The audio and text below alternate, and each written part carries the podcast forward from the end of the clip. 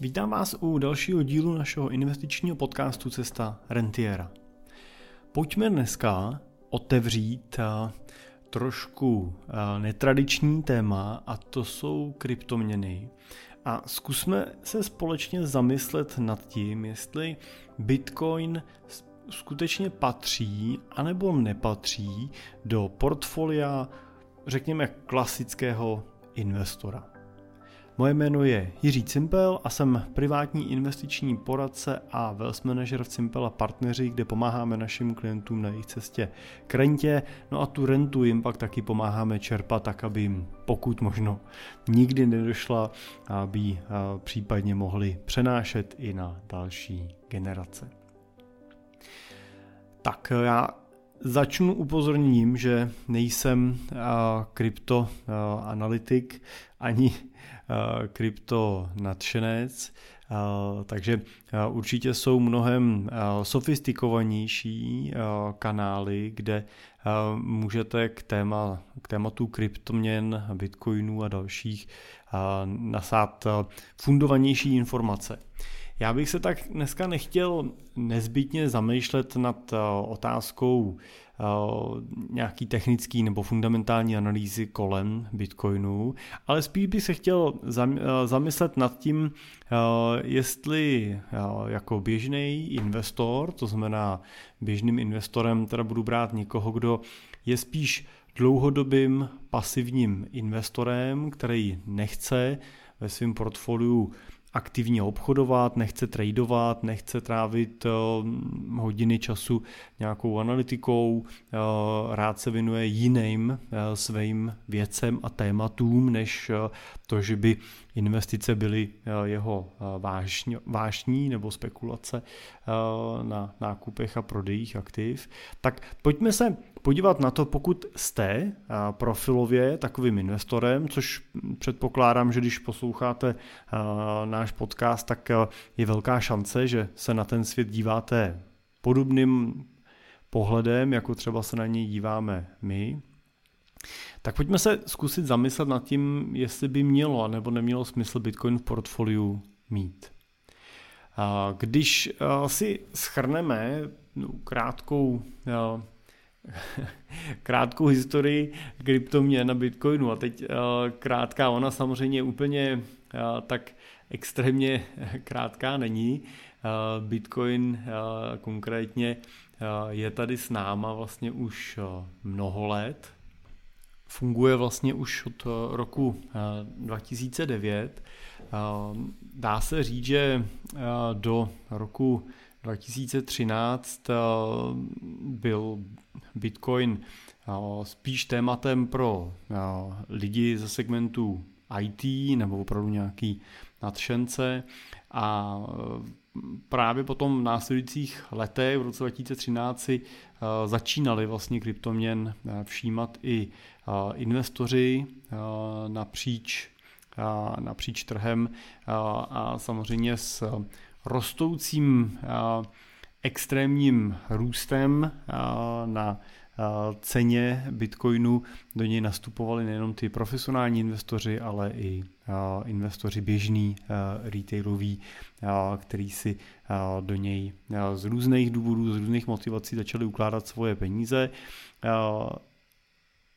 A z té první fáze, kdy to byla otázka řekněme fanoušků, se z něj měl tendenci postupně stávat nástroj, který přitahoval pozornost právě různýma pohádkovýma příběhama o rychlém zbohatnutí. To je samozřejmě růst v stovkách procent, je něco, co není na trhu cenných papírů běžný, a ty kryptoměny vlastně a Bitcoin obecně má tendenci vlastně vytvářet ten příběh toho v úzovkách kouzelného aktiva, do kterého vložíte peníze a přes noc na něm zbohatnete.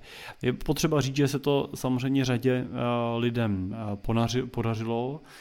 Sami máme mezi našima klientama bitcoinový milionáře, multimilionáře, který skutečně nastupovali do těch pozic v nějakých třeba 10 tisících, 100 tisících a postupně vlastně ty jejich pozice ne vlivem dalších přívkladů, ale růstem vlastně kurzu Bitcoinu se vyšplhaly třeba na desítky milionů korun.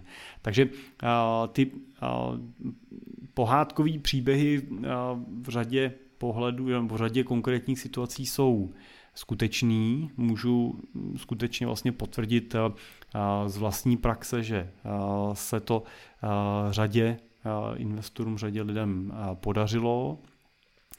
Ne úplně vždycky bych řekl, že to bylo automaticky s tím záměrem, že na tom vydělám těch peněz tolik. Často to prostě bylo skutečně to i vlastně jako fanouškovství spojený s kryptoměnama, nějaká podpora toho projektu, která prostě přinesla tohle ovoce. A zároveň taky dobrý říct, že často na té straně pohádkových zisků, na té druhé straně stojí samozřejmě velké množství těch projektů, které se nevydařily, a i ty investoři, o kterých mluvím, kde mám tu zkušenost, že na Bitcoinu vydělali pohádkový mění, tak na druhé straně zase o spoustu peněz přišli právě v těch částech portfolií, kde prostě nebyly ty kryptoměny potom naplněný, nebo nebylo to očekávání naplněný, nebo samozřejmě řada z nich úplně těch projektů zmizela, defaultovala, nenaplnilo se vůbec žádný výnos a tak dále. Ale ty příběhy se skutečně zakládají na realitě. Problém ovšem je, a to je to, co jsem říkal, že mnoho těch investorů tohoto typu nastupovalo do těch svých pozic na Bitcoinu dřív, než jsme na něm ty pohádkový výnosy viděli. A samozřejmě, že pokud jste na Bitcoin nastupovali v té růstové vlně, nebo v horším případě v té poslední fázi toho strmého růstu, který jsme viděli v posledních letech, tak dneska asi zase naopak úplně šťastný třeba s tím výsledkem být nemusíte, protože samozřejmě v těch maximech se stále nenacházíme. Ale to samo o sobě Bitcoin jako aktivum z portfolia investora podle mě nevyřazuje.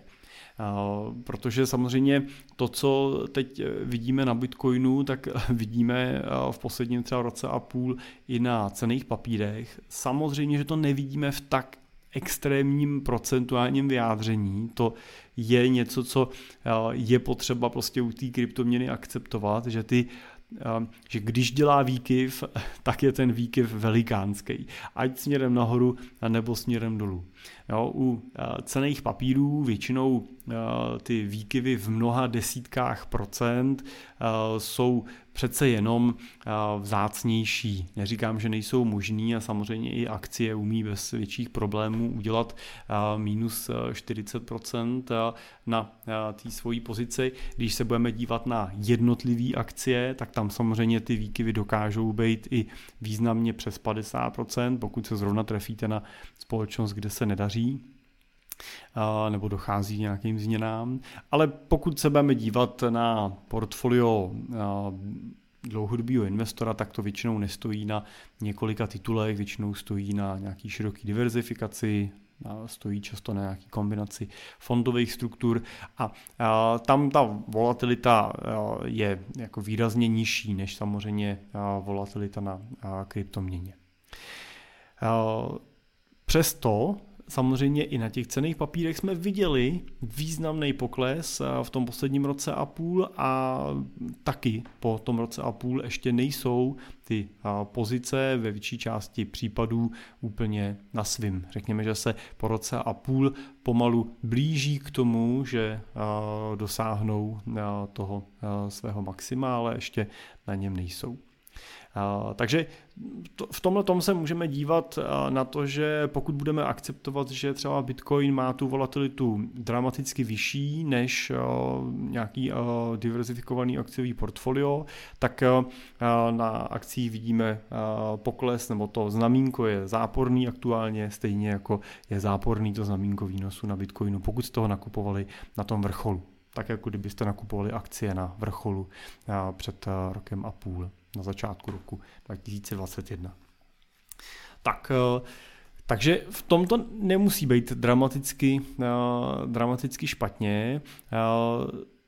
Myslím si, že Bitcoin má svoje zajímavé vlastně body, proč nad ním má třeba smysl v některých případech uvažovat. Jedna věc je samozřejmě ten potenciál vysokých zisků.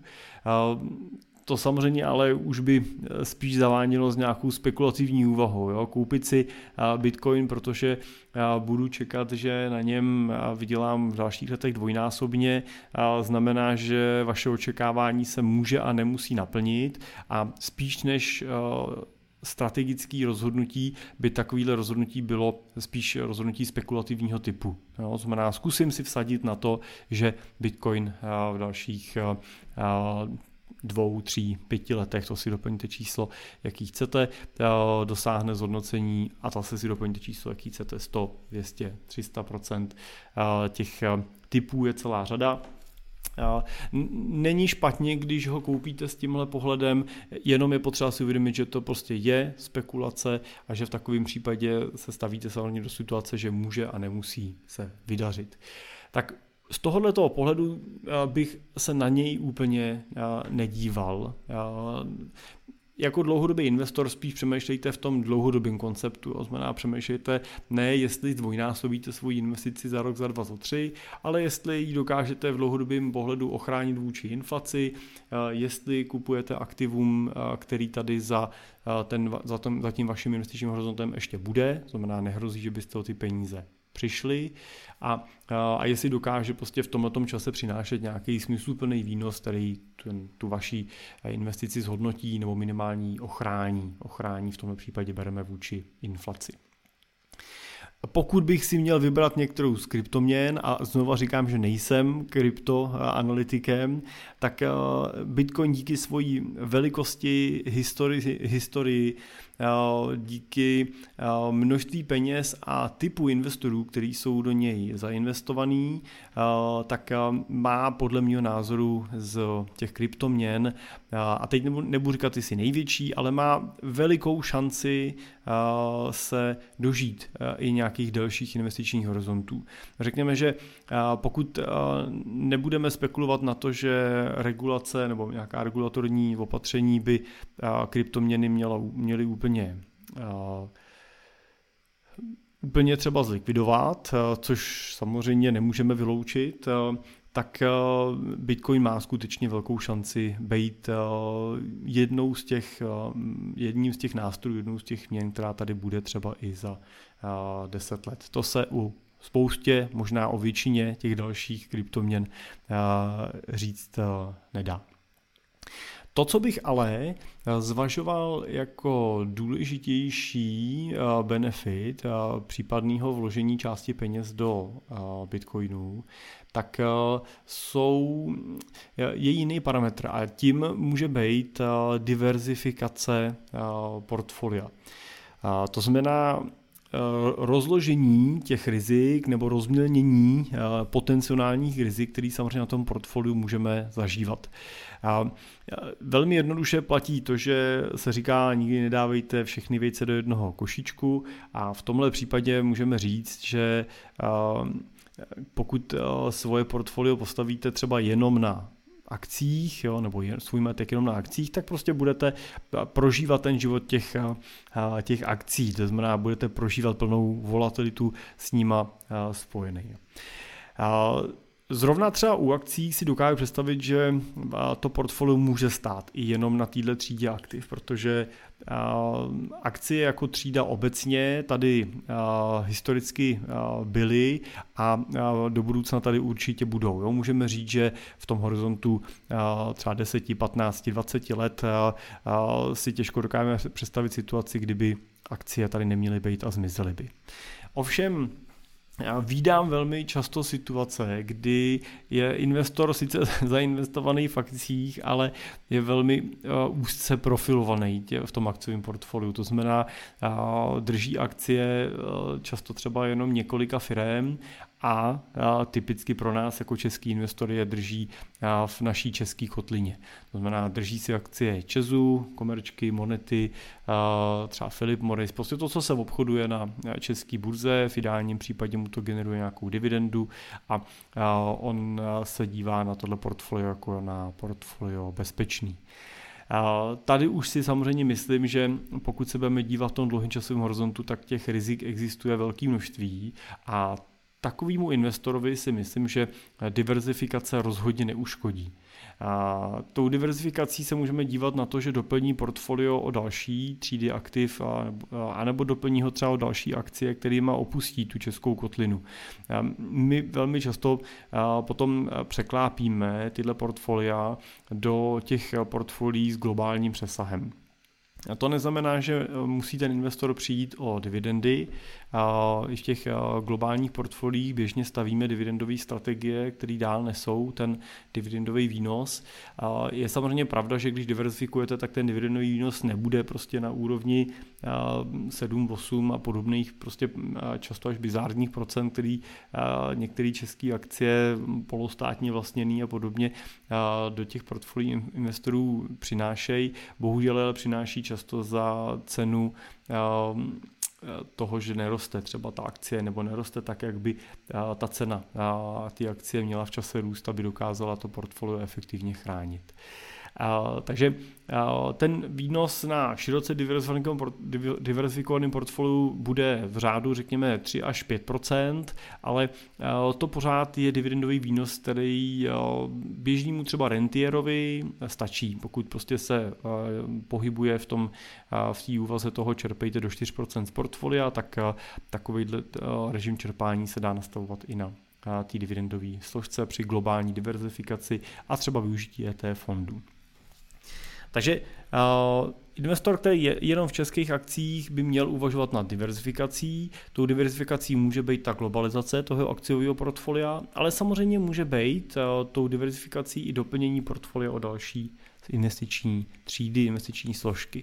A Bitcoin v tomto případě může hrát svoji roli, jenom je potřeba si uvědomit, že ta rizikovost Bitcoinu, ať už počítáno volatilitou, anebo samozřejmě kreditníma rizikama, kde prostě může hrozit to, že můžu prostě reálně o ty prostředky v nějaký dlouhodobém měřítku přijít, protože prostě třeba právě regulatorně bude zasaženo proti kryptoměnám a tak dál, tak tam je určitě důležité říct, že to by to nikdy nemělo být 100%, nikdy by to nemělo být ani 50%, ale bavíme se vlastně pořád v tom horizontu třídy alternativních aktiv v portfoliu investora, která by neměla přesahovat 20% jeho portfolia.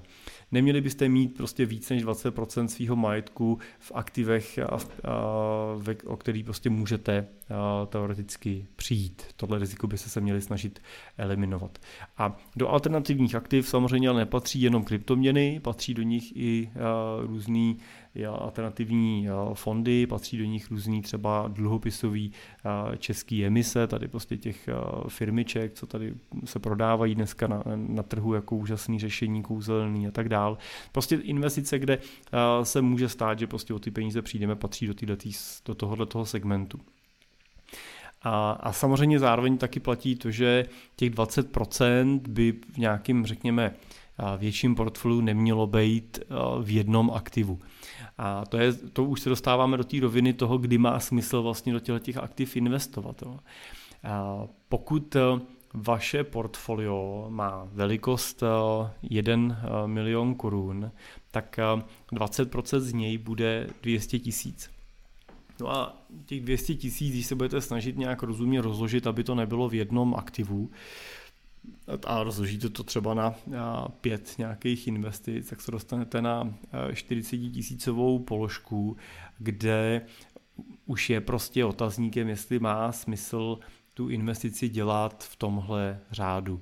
Jo, za prvý, řada těch investic nepůjde v tomhle řádu udělat, krypto teda není tím případem, krypto si můžete koupit i za 1000 korun, ale už třeba nějaký dluhopisy nebo FKIčka a podobné věci prostě v tomhletom režimu nenakoupíte. Pokud to vaše portfolio je ve velikosti například 10 milionů korun, tak už 20% z toho portfolia je 2 miliony korun a pokud to rozložíte, jak jsme říkali, tak se dostanete na 400 tisíc korun. Tam už vám ten trh řadu variant a možností nabízí a i ten nákup krypta v tomhle objemu už může být smysluplný, může i nominálně přinést nějaký efekt, který vy pak v tom portfoliu pocítíte. Pokud samozřejmě potom saháte po portfoliu v desítkách milionů korun a bude to portfolio třeba v úrovni 50 milionů, tak 20% z nich už je 10 milionů korun a to vám umožní samozřejmě ještě i na úrovni těch alternativních aktiv výrazně vyšší diversifikaci a už to nemusí být třeba 4 nebo 5 aktiv, ale můžete rozdělit třeba mezi 10 aktiv ty alternativy. A do těch alternativ samozřejmě patří lecos, jo? Můžeme tam řadit ty aktiva, co jsem zmiňoval, ale můžou tam klidně do této třídy aktiv patřit věci jako třeba umělecké předměty, můžou tam patřit nějaké třeba sbírky veteránů nebo sbírky obecně, patří sem komodity, patří sem právě třeba potom nějaký stříbro, zlato, můžou sem patřit vaše sbírky alkoholu, známek a tak dále. Prostě věci, u kterých vnímáte, že nejsou úplně klasickým tradičním aktivem, často nejsou třeba tradičním aktivem, protože ta likvidita jejich je specifická, musíte tam si často vysedět prostě ten výnos, ne vždycky jsou v čase objektivně přeceňovaný a tak dál. Takže je prostě potřeba být u této třídy aktiv rozumný a opatrný s tou výší a mírou toho vkladu. Ale do téhle složky určitě Bitcoin může patřit. To, jestli tam má patřit nebo nemá patřit, už bych řekl, že není úplně jako automatickou odpovědí. Dokonce není úplně automatickou odpovědí to, jestli máte tuhle složku portfolia mít. Jo, protože mám mnoho investorů, kteří prostě si ten život chtějí zjednodušovat a nemají potřebu tam ty alternativy zařazovat a je to určitě kategorie investic, kterou můžete velmi jednoduše vyřadit a říct prostě já nebudu tam tu alternativní složku zahrnovat. Na druhou stranu často tuhle složku ve svém portfoliu máme, aniž bychom si to uvědomili, protože často právě máme různý sběratelský předměty, máme třeba nakoupený nějaký peníze v komoditách, máte doma nějaký obrazy, nebo máte nějaký krypto, prostě kdyby jenom pro zajímavost, nebo máte nějaký fond kvalifikovaných investorů v portfoliu nakoupený. To jsou všechno vlastně ty třídy aktiv, které patří do těch alternativ. Jo. Takže ty alternativy se často nekupujou úplně řízeně a systematicky, ale my se na ně třeba snažíme potom v těch plánech trošku systematicky a řízeně dívat a bavit se s tím investorem o tom, když přivkládá nové prostředky, má třeba tendenci je dávat do této alternativní složky, tak uvažovat, jestli tam ještě patří, jestli ten poměr, který tam má, není vysoký. Ale právě do těch 20% můžou kryptoměny patřit. Já bych zmínil u Bitcoinu ještě jednu specifickou vlastnost, kterou si myslím, že mnoho investorů do kryptoměn právě vyhledává. A tou vlastností je samozřejmě určitá nesystémovost toho řešení a ta deregulovanost toho, že není vydávaný nějakým konkrétním regulátorem, nějakým konkrétním jedním subjektem. Přesto je celkem dobře likvidní napříč celým světem. Můžete prostě Bitcoin nakoupit a prodat ve většině rozvinutých zemích a často i těch nerozvinutých zemích dokážete zajistit tu likviditu, to znamená výměnu toho coinu za třeba nějakou místní fiat měnu nebo za jiný aktivum. Jo, když se podíváme, tak i v Čechách můžete za Bitcoin konkrétně nakupovat. Jo, Alza například umožňuje to, abyste ten nákup zaplatili Bitcoinem a ne třeba klasickýma fiat penězma. Takže ta směnitelnost je dobrá.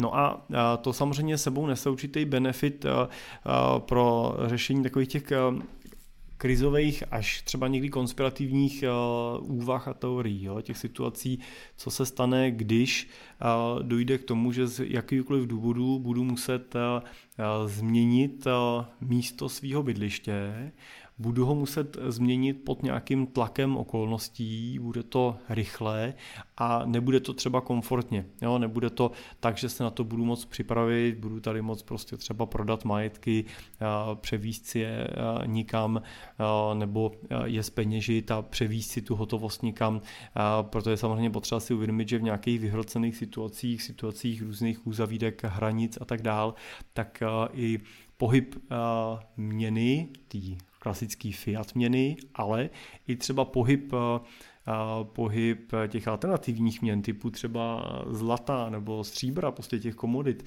tak může být vlastně regulatorně omezovaný, může být zakázaný, nebo prostě může být technicky dost jako komplikovaný, speciálně když třeba ten objem toho majetku máte větší, nebo když máte někde procházet místem, kde budete kontrolovaný, jo, kde někdo bude kontrolovat, co si sebou vezete a vy budete muset naplnit nějaký povolený seznam těch věcí, které si sebou můžete reálně víst.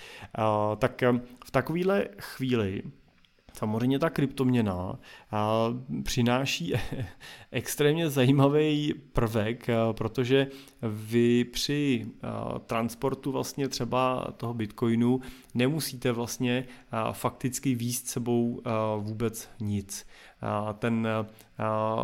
Vy samozřejmě byste měli při obchodování s kryptoměnama vždycky se snažit využívat toho, že nenecháváte ty svoje coiny někde v online prostředí, nenecháváte je někde na burze, stahujete si je do těch trezorů, což si můžeme jednoduše představit jako USB disk, flešku, kterou od toho počítače odpojíte, můžete ji uložit někam do trezoru a nemít ji připojenou k síti, můžete případně se potom pohybovat s touhle fleškou, ale může dojít k situaci, kdy i pohyb s takhle malým zařízením může být komplikovaný, i když je dobrý říct, že samozřejmě transport té flešky, na který můžete mít v rámci třeba těch kryptoměn uložený v podstatě neomezený množství majetků, tak je výrazně jednodušší, než když budete přesouvat třeba tenhle majetek v nějakých zlatých slicích nebo cihlách. Jo? I když samozřejmě to zlato má tu možnost koncentrovat ten objem majetku v relativně malý hmotě, jo? Kilovka zlata, která má milionovou hodnotu, tak není veliká, odpovídá řádově velikosti nějakého smartphonu, ale když budete chtít převíst těch milionů třeba 40 nebo 50, no tak to už někde bude znát, jo, už prostě to v tašce úplně nepřinesete tou hmotností a tak dál. Takže ale na tom kryptu to pořád může být ta jedna fleška, že jo, ten jeden disk. Zároveň ale to krypto vám umožňuje, když o ten disk přijdete, tak pomocí takové té bezpečnostní věty, tak se vlastně k tomu kryptu znovu zpátky připojit vlastně odkudkoliv ze světa. To znamená, pokud si vytvoříte systém, jak si zaznamenáte nebo zapamatujete tu datovou větu, kterou vlastně máte vygenerovanou k tomu vašemu kryptu a k tomu systému jeho uložení, tak můžete skutečně vlastně přejít ten kontrolní bod v uvozovkách úplně nahý.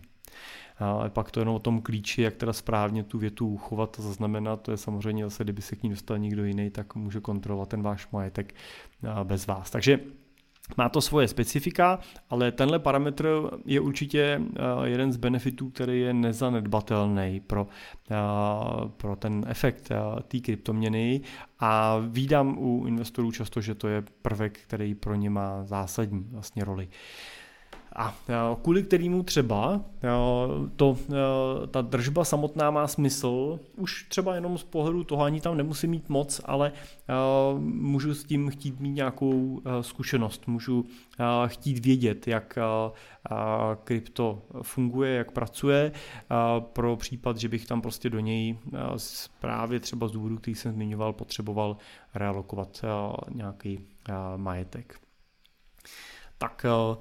Takže to asi jenom z pohledu nějakého komentáře mýho jako wealth manažera ke kryptoměnám. Nedíváme se na ně teda úplně jako na nástroj investiční a nástroj zhodnocovací. Díváme se na něj v tuhle chvíli stále jako na alternativní investici a předpokládám, že ještě dlouho se na něj takhle dívat budeme. Na druhou stranu to, že se Bitcoin dostal i na tu úroveň těch alternativních investic, si myslím, že už mluví v jeho prospěch. Už to není jenom nějaká taková jako bizarní investice pro nadšence, ale stává se z toho jako reálná alternativní investice nebo alternativní forma uložení peněz. Řekl bych, že v případě Bitcoinu skutečně alternativní, že to skutečně přináší tu velmi dobrou alternativu k jiným třídám aktiv, že je na ně v řadě věcech vlastně nezávislý, v řadě těch vlastností toho coinu vytváří úplně jiný prostředí. A z této roviny vlastně, pokud těm coinům fandíte a máte k tomu blízko nebo minimálně k tomu nemáte daleko, tak ta jeho pozice v rozumném procentuálním zastoupení uvnitř toho portfolia není nesmyslem, není jako špatným bodem. Já třeba osobně ve svém portfoliu nepoužívám Bitcoin touhle alternativní složkou, zatím řekněme, že typ mýho majetku mi případný transfer, tím, že samozřejmě velká část hodnoty mýho majetku je třeba v podnikání a těchto aktivech, tak mi ten případný rychlý transfer výrazně komplikuje. Na druhé straně zase moje portfolio složený z cenných papírů mám investovaný tak, abych byl schopnej ho transferovat, myslím si, že relativně rychle. Mám ho na platformách, které mi umožňují to portfolio spravovat odkudkoliv ze světa, takže nejsem limitovaný Českou republikou, tam třeba tu obavu nemám. Ale třeba já osobně Bitcoin v portfoliu využívám jako edukativní nástroj. Za prvý sám pro sebe mám malinkou složku v kryptoměně pro to, abych viděl, jak funguje, jak vypadá a využívám ho třeba i pro edukaci vlastně dětí, kdy právě ta vysoká volatilita a dlouhý a hluboký poklesy jsou takovou koncentrovanou školou. Jo? Když prostě tomu dítěti koupíte Bitcoin, tak on na něm v tou volatilitou zažije za pár týdnů v uvozovkách to, co na akcích bude zažívat pár let a nikdy to třeba nezažije do té hloubky. Jo. Takže třeba proto je to pro mě jako zajímavý. Zároveň je to vlastně v uvozovkách investice, kterou to dítě může reálně vlastnit. Jo. Můžete ji prostě převést na peněženku, kterou má on sám. Jenom tomu, že se většinou jedná o pár korun, tak ji může mít v mobilním telefonu a může si v něm pozorovat, co se děje. Jo. Nemá to na nějakým vašem účtu, jako když mu třeba kupujete akcie a tak dále, protože prostě třeba ve 13 vlastnit ještě nemůže, tak nebo může, ale ne úplně přímo, stejně pořád nad tím máte kontrolu vy, tak u toho krypta můžete skutečně ten coin mu převést prostě jako když mu dáváte peníze. A je docela i zajímavý ten proces toho si to vyzkoušet, vlastně vidět, jak to probíhá, jak probíhá převoz z jedné peněženky do druhé, jak probíhá nákup, případně směna a tak dále. Takže to třeba může být taky další, ještě za mě celkem zajímavý vedlejší, už ne úplně investiční efekt právě kryptoměny. Tak, dobrá, no tak ještě jednou upozorním, že nejsem kryptoanalytik, omlouvám se, pokud jsem uvedl některý faktický údaje ne úplně přesně, případně mě na ně klidně upozorněte, můžete mi napsat do mailu, ale šlo mi hlavně o to spíš sdílet ten pohled a to hledisko na to, že není potřeba Bitcoin zatracovat, není potřeba se cítit jako nepatřičně, když ho v portfoliu máte, cítit se, že třeba to tam máte, nemáte mít. Myslím si, že je to alternativa, která v tom portfoliu bez problémů to místo může mít, jenom je potřeba si držet nějakou rozumnou hranici a míru té bezpečnosti, tam už jsem mluvil o těch 20% a i z těch 20% se dá říct dobře, ať to zase není přes 20% z těch 20%, jo. Takže pravidlo 2x20% se dá v tom případě dobře aplikovat. Tak doufám, že bylo pro vás zajímavé tohle zamyšlení. Budu rád, když mi třeba napíšete váš pohled na věc, můžete to udělat do komentáře, pokud posloucháte na YouTube tenhle ten díl, nebo mi to můžete napsat do e-mailu na jiří@cimpel.cz a budu rád i pokud mi napíšete, tak jak to teda konec konců děláte, tak když mi napíšete i třeba, jaký téma by vás zajímalo, na čem by bylo zajímavé se zamyslet, nebo na co by vás zajímal názor, a já to rád do některých z dalších dílů zařadím. Tak díky za pozornost a já se budu moc těšit zase u nějakého dalšího, ať už krypto anebo nekrypto dílu.